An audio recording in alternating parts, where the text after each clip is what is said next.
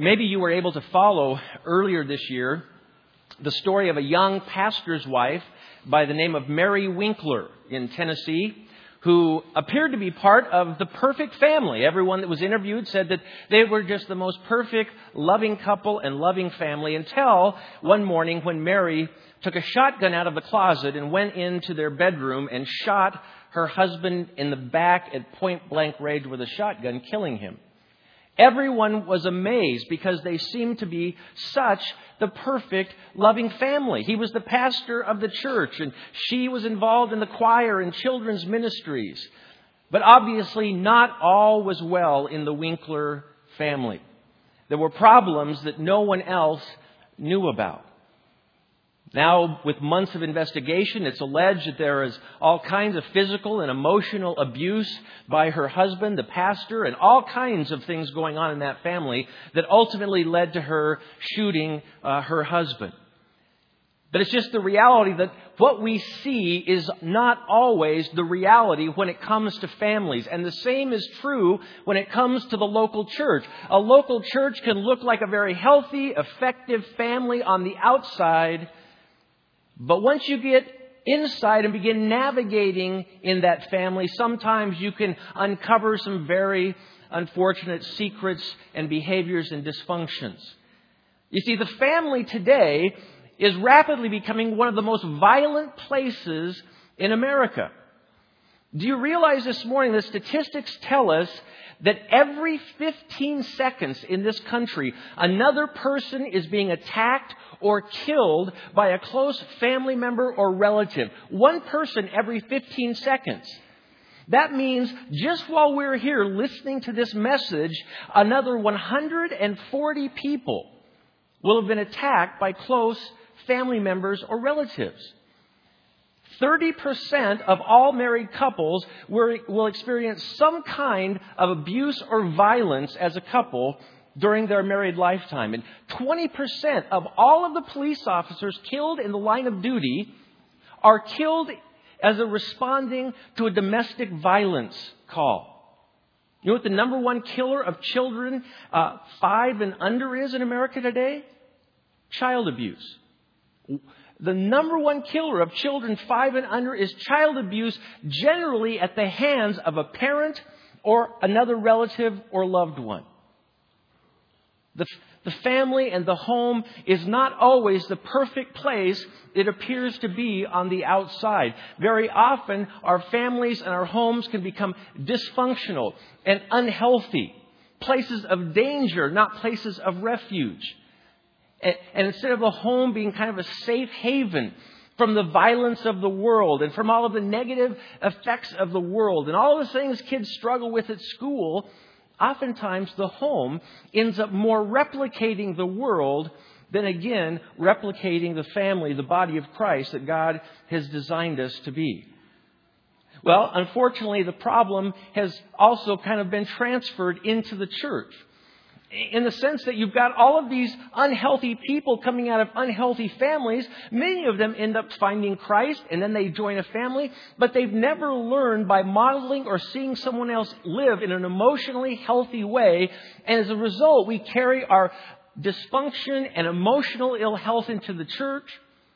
And very often the church can become a place of great emotional dysfunction, where rather than open, authentic, nurturing, growing relationships, it's a place of pain and gossip and attack. And Paul wants to remind us this morning that this family of God, the local church, needs to mirror the true family of God. We are a metaphor for the family that God is building as a part of His kingdom.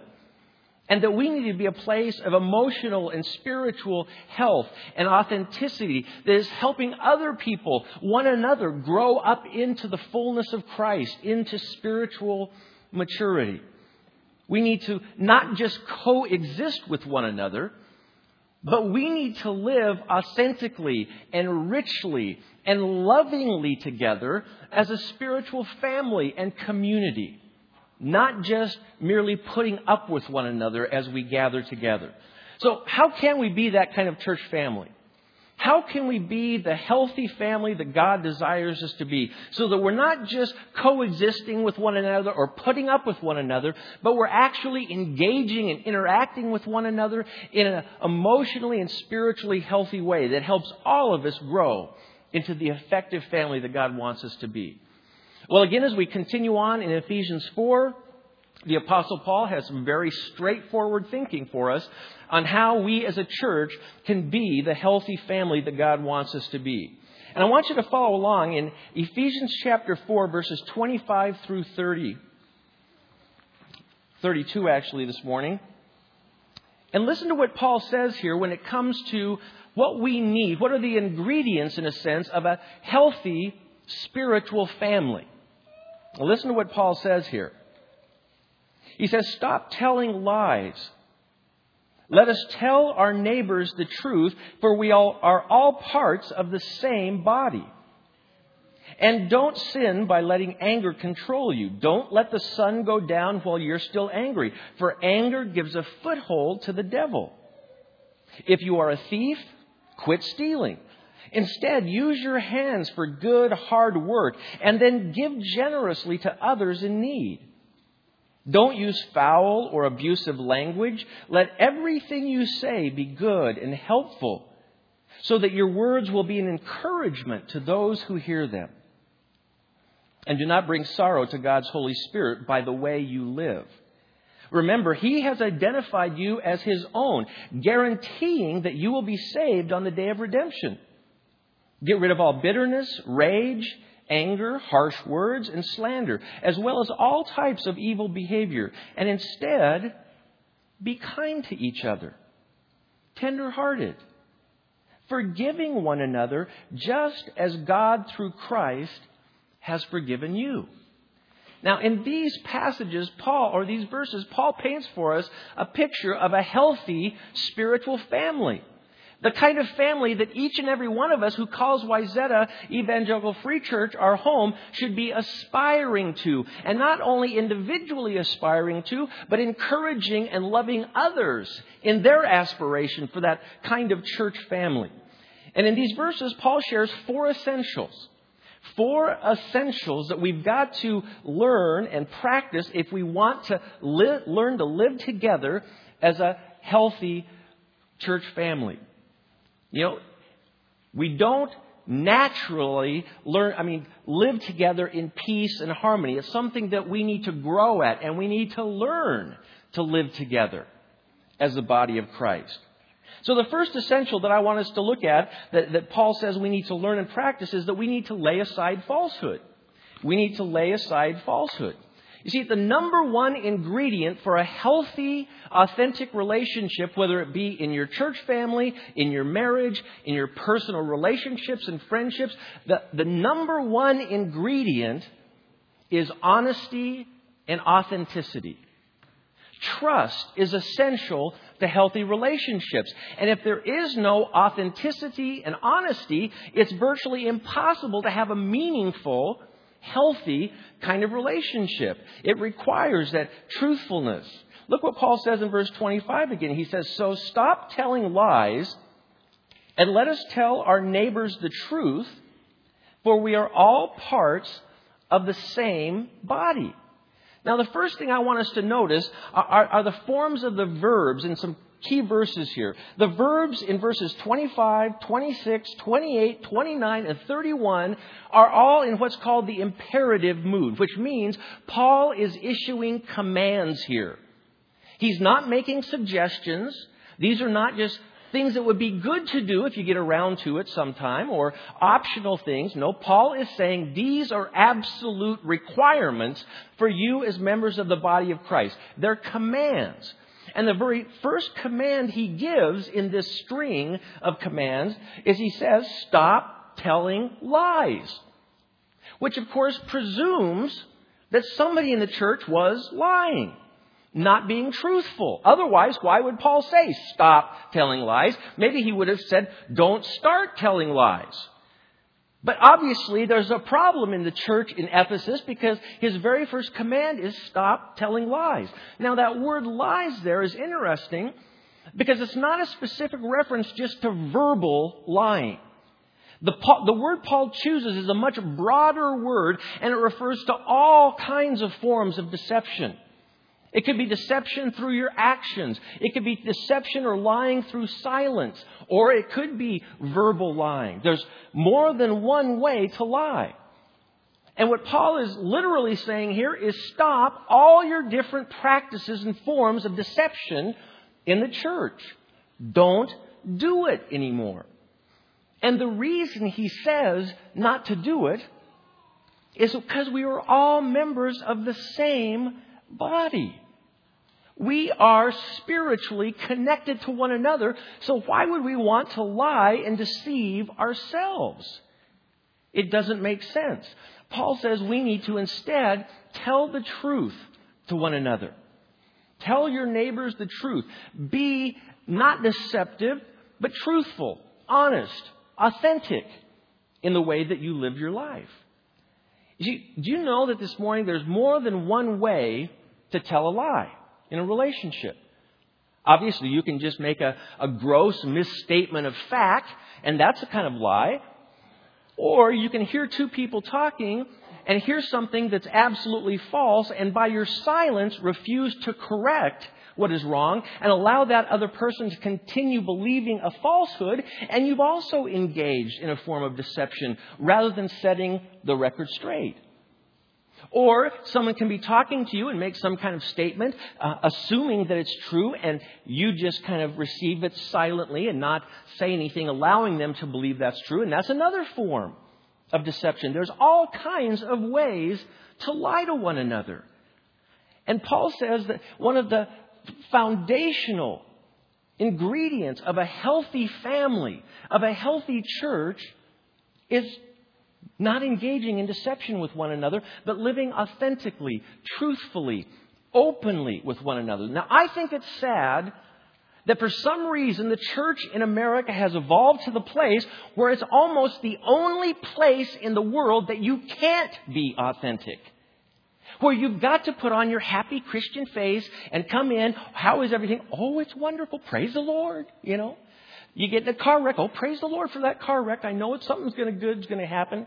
Well, how many people get in a car wreck and immediately say, praise the Lord and mean it?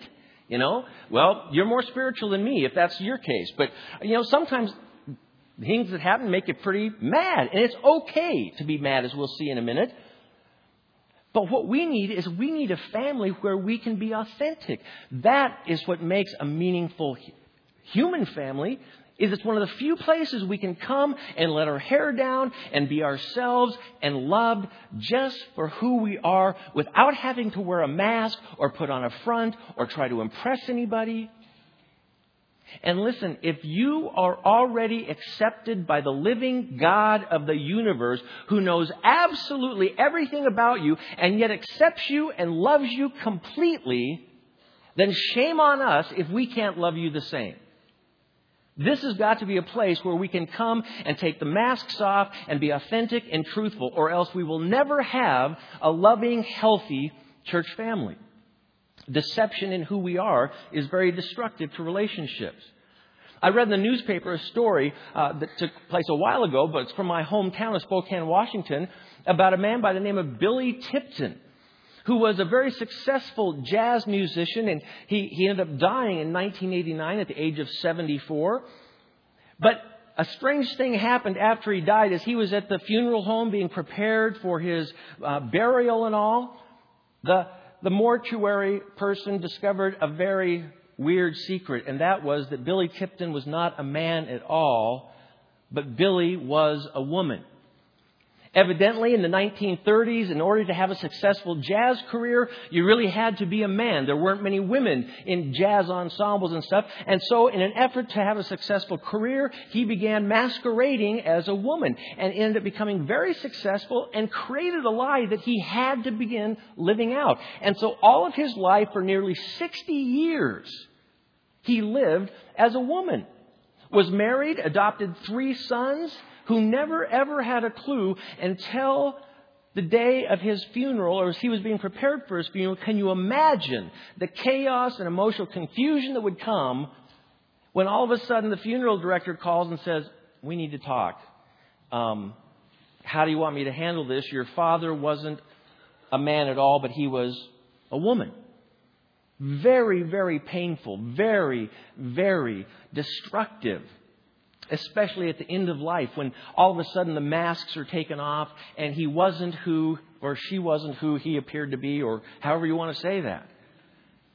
But sometimes we live the Christian life the same way. We can go all through our Christian life wearing a mask, pretending to be one kind of person, and yet behind the scenes, in secret or in our personal life, a completely different kind of person. That's what was happening in the Winkler home. And all too often it happens here at church as well. We need to be authentic.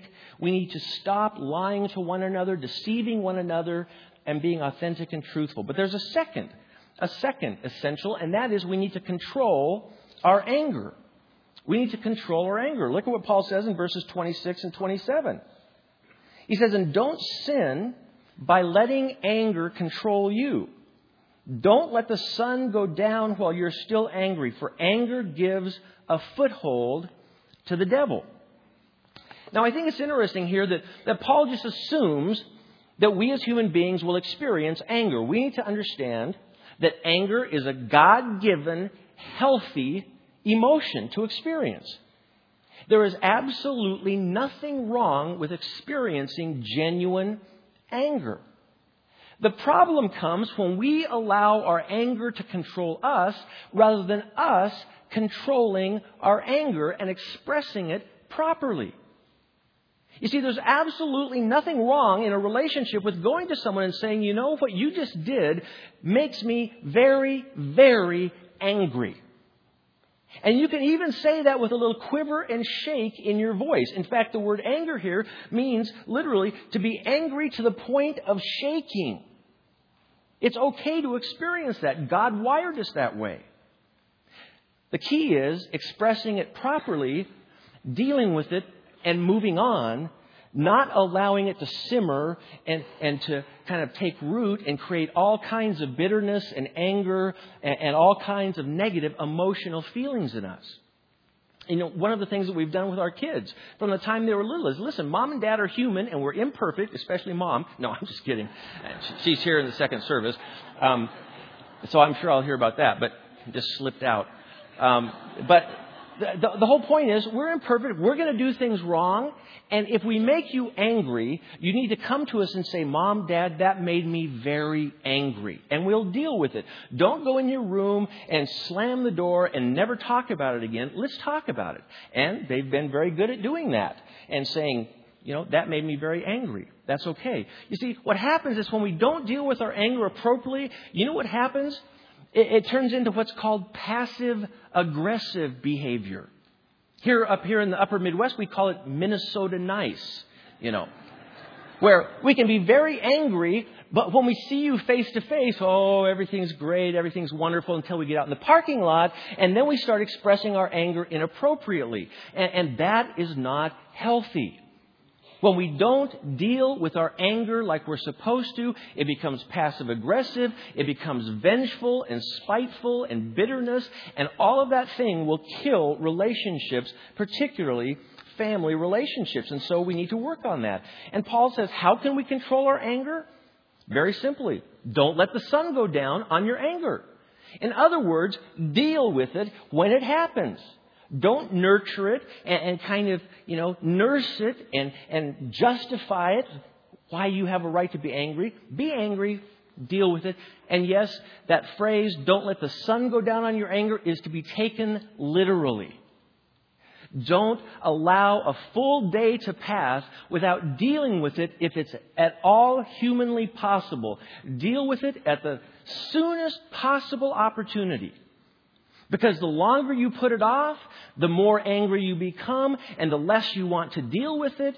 And then all of those negative things come into play. And I cannot tell you as a pastor over the years how many people in local churches have nurtured and nursed anger against one another to the point where some of the people in the church can't even face one another or sit at the same table together because of something that happened 10 or 15 or 20 years ago. It's ridiculous. And then we wonder why churches aren't growing and aren't healthy and reaching out. Sometimes we don't even like one another. Why would we want other people to come in? I mean, we've got to be that kind of healthy, nurturing place. We've got to learn to control our anger. But thirdly, Paul says, another essential is not only do we need to you know, stop lying and deceiving one another and learn to control our anger, but thirdly, we need to learn to carry our own weight in the family of God. We need to learn to carry our own weight. Look at verse 28. Paul says, If you're a thief, quit stealing. Instead, use your hands for good, hard work, and then give generously to others in need. Now, obviously, in Paul's context, historically, this verse had a little different meaning than it does for us. And that is, in that first century Ephesus context, many of the pagans that came to Christ were engaged in kind of petty thievery to support their livelihood. That's how they kind of, in a sense, earned their living, was just by pilfering from different places and kind of depending on other people to support kind of their lifestyle, and, and they were petty thieves. And oftentimes, because that's the only skill that they learned when they came into the church family, they just continued on in their petty thievery and pilfering, but they kind of pilfered from the church. And they kind of lived off the work and the efforts of the other believers, and they kind of just coasted, never carrying their weight in the church. Which made other people in the church become very angry and, and you know, kind of spiteful that you're not carrying your part of the load. You're living off all of our work. And re- really, the same can be true in the church today, although we might not necessarily be pilfering or stealing from the church. You know, there's a very, very distinct truth in the church that some people are living off the efforts and the hard work of other people in the church, not carrying their own weight. And let me say this very clearly and distinctly so that you understand just giving money is not carrying your own weight. This is not the kind of situation where we offer a service for money. And so you give us money and we transact some kind of commercial deal where you're buying a service from the church. That's not how it works. And if that's your understanding, it is totally flawed. You give because the money you have is not yours at all, it's God's, and He requires it of us to share back with Him what we have. But then, as a member of the body of Christ, we're all called to carry our weight and to do our part. Not just come in and live off the efforts and the ministry and the service of those who are working faithfully, sometimes tirelessly, to meet and help meet our spiritual needs. We need to be meeting one another's needs. And we need to ask ourselves, are we carrying our weight in the church? And listen, just because you've been in the church 50 or 60 years and said, well, I did my part back then, you still got to keep doing your part. It might change. The shape of that and how that looks might change, but we all continually have to carry our weight in the church. Otherwise, what happens is there's these 20% that are working like crazy and 80% who are living off their efforts. And what happens is people do become a little spiteful, a little angry, like, how can you do that? You come week after week after week and you drop your kids off or you do this or you do that and you never get involved. And sometimes that can create unhealthy relationships in the church. We've got to carry our own weight in the body of Christ. You know, I remember when we were growing up, you know, my mom and dad provided everything for my two brothers and sister and me. I mean, everything. All we had to do was get up and eat their food and sleep in the beds they provided and take baths with the water they provided. It was just a great life, you know, until we got a little older. Then a funny thing happened as we got to be 12, 13, even before then, mom and dad started expecting us to do things around the house. They start, amazingly, to us, we thought, wow, you expect us to do something? We thought you just did it all for us. But they began to express uh, that we needed to start carrying our own weight. So we needed to start doing dishes and raking leaves and mowing the lawn and taking out the garbage and doing some of those things. And if we didn't do them, it wasn't a happy environment to live in. You see, it's kind of funny. As people grow up, they're expected to start carrying their own weight in a healthy family. You can't grow up in a family and be 20 or 21, still living at home, still eating mom and dad's food, still, you know, sleeping in the bed they provide and not doing anything. That is called dysfunctional, unhealthy, both for mom and dad and for the child. We need to get to a point in the body of Christ where everyone is carrying their own weight and no one is living off the effort and the work of others without contributing anything. Paul says you need to get to work so that you have something to share with others in the body who might have need. And we all need what each of us provide if we're going to be the healthy body of Christ that God calls us to be. But then one final essential, one final essential that Paul shares is that we need to guard against gossip. We need to guard against unhealthy communication patterns. Look what Paul says here in verse 29 again. He says, Don't use foul or abusive language. Let everything you say be good and helpful so that your words will be an encouragement to those who hear them. Look what he says down in verse 31. Get rid of all bitterness, rage, anger, harsh words and slander, as well as all types of evil behavior, and instead be kind to each other, tender hearted, forgiving one another just as God through Christ has forgiven you. Boy, that is a picture of a healthy place to be. But Paul says we need to guard against all kinds of abusive talk. And that word abusive uh, literally means that which is rotten, putrid, foul, rank, disgusting. And what Paul is saying is we need to stop that kind of communication with one another. In the truest sense of the word, you could call that trash talking. You know, that's what gossip really is. It's the ultimate form of trash talking. It's putrid. It's rancid. It causes decay in relationships. It doesn't help build up relationships. We need to make sure that what we're saying in the body of Christ is always going to be building up. We never have to be afraid if someone hears what we're saying about someone else because we know it will be good for them, it will encourage them, it will nurture them. We need to guard against that kind of talk in the local church. And if there's one area that every single one of us sitting here today is not immune from, and that we can all grow loads in. It's guarding against this kind of communication and this kind of gossip, myself included. As human beings, there just seems to be a natural inclination to talk about other people. And I've really come to the conclusion that if we feel like we can talk about other people and pick apart all their negative aspects and everything that's wrong with them, it somehow makes us feel better about ourselves. I don't know how that works, but we somehow, if we can focus on all the problems in someone else's life, we're not focusing on the problems in our lives, and all of a sudden we feel kind of justified in, in talking about them. And it's not a good thing to do. We need to be encouraging one another, not talking and gossiping about them behind their back in a way that if they heard it, they would be very hurt and offended, and it would help our relationship decay rather than grow in a healthy way.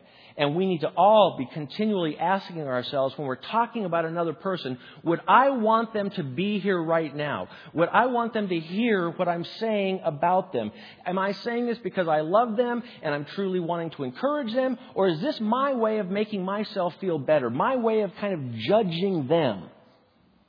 Sometimes our gossip can be so prideful and filled with self righteousness we need to really be careful that we not engage in that kind of behavior because Paul says it's putrid, it's rancid, it's garbage talk.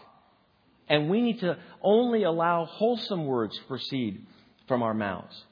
You know, maybe you've wondered when is it okay to talk about someone and when is it not okay? I mean, when do we cross the line from healthy conversation about a brother or sister in Christ or a family member? When does it cross the line into gossip and become destructive, unhealthy talk? Well, I ran across a little proverb that I think can help us determine the answer to that question. And the proverb says this The difference between a gossip and a concerned friend is like the difference between a butcher and a surgeon. They both cut the meat, but for different reasons. And you know, we need to ask ourselves, am I being the butcher or the surgeon? Is this kind of corrective activity or is this just kind of, you know, chopping the meat up for the sake of chopping the meat up? We need to make sure that if we want to be a healthy family in Christ, that we stop lying to one another, that we lay aside falsehood, that we truly encourage one another by being authentic with one another. We need to make sure that we guard against gossip and control our anger and, and, and, truly be the body that Christ wants us to be. Now, let me just share a couple of action steps with you this morning. How can you take this and actually put it into practice this week? Number one, you know, take some time this week to take a look at your life and your relationships and just ask yourself, am I being truly authentic in my relationships and live, my life here at the church? Is, is what people see what they get. Am I the same at home as I am at the church, as I am in a board meeting or a committee meeting or as a Sunday school teacher? Am I the same all the time or am I wearing a certain kind of mask to kind of masquerade as someone that I'm really not authentically? There's nothing more destructive when people find out that a person has been wearing a mask, not being authentic. It, it, it, it creates a lack of credibility. You lose trust with that person. We need to be authentic people. So maybe take some time to just ask you yourself this week, am I being authentic? And remember, if God can accept you, warts and all, then we should be able to accept you, warts and all, as, as well. Number two, is, there anyone currently that you have a broken relationship with here at Wayzata Evangelical Free Church? Is there anyone here that, that you have uh, unresolved anger towards, and it's kind of separated you, and you haven't really shared uh, what happened and why it made you so angry or why it hurt. Maybe it's time that you pray about it and write a letter to that person or somehow initiate resolving that issue, that anger that separates you. Because it doesn't just separate two of you, it separates families and relationships, and it creates a much bigger division than what we think it does and it becomes a very, very destructive thing. In fact, Paul says that it actually gives a foothold to the devil in our relationships. When we uh, refuse to resolve our anger with one another, we might as well just open the door and say, Come on in, Satan, come on in. So, so that you can just wreak havoc in my relationships. That's what we're doing. And so we need to make sure that we're resolving that anger and taking responsibility for those relationships. And then, thirdly, a third thing you can do this week is take some time to ask yourself if you're carrying your weight here. Are you doing your part? Or maybe you would have to admit, you know, man, for the last six months to a year, whatever it is, I've kind of been coasting and living off the efforts of others. We all need to find our niche. We all need to carry our weight and do our part. This is not a business operation where we transact business, where you buy a service from us and we provide it. It's something that we all pitch in together as the body of Christ, every joint and ligament, as we saw previously, doing its part, building the body up to be all that God has created us to be. Let's pray that God would enable us to learn to live together in a healthy way. So that just as we saw those children this morning, we desperately want them growing up in healthy families so they can be healthy and whole that all of us have that opportunity as well as brothers and sisters in Christ to come here and be encouraged and nurtured to wholeness in Christ. Let's pray. Father, we thank you for how you've created the church, your body on earth. How, Father, one of the metaphors you use for your, fa- your body is your family. And that we're all adopted children in that family, and that you love us, and you long for us to live together. That's one of the primary ways we will bear witness to you in the world that we are different and that you are truly alive and that we've been changed by you as we learn to live together in love. Father, we pray that you would enable us to take whatever steps necessary to do our part towards creating a healthy family here at Wayzata Evangelical Free Church, and we'll give you all of the glory. In Christ's name, amen. I'm going to ask you to join me in standing for this blessing these final words of benediction from the Apostle Paul as we conclude this morning. Let's pray together. Peace be with you, dear brothers and sisters, and may God the Father and the Lord Jesus Christ give you love with faithfulness, and may God's grace be eternally upon all who love our Lord Jesus Christ and all of the family said together. Amen.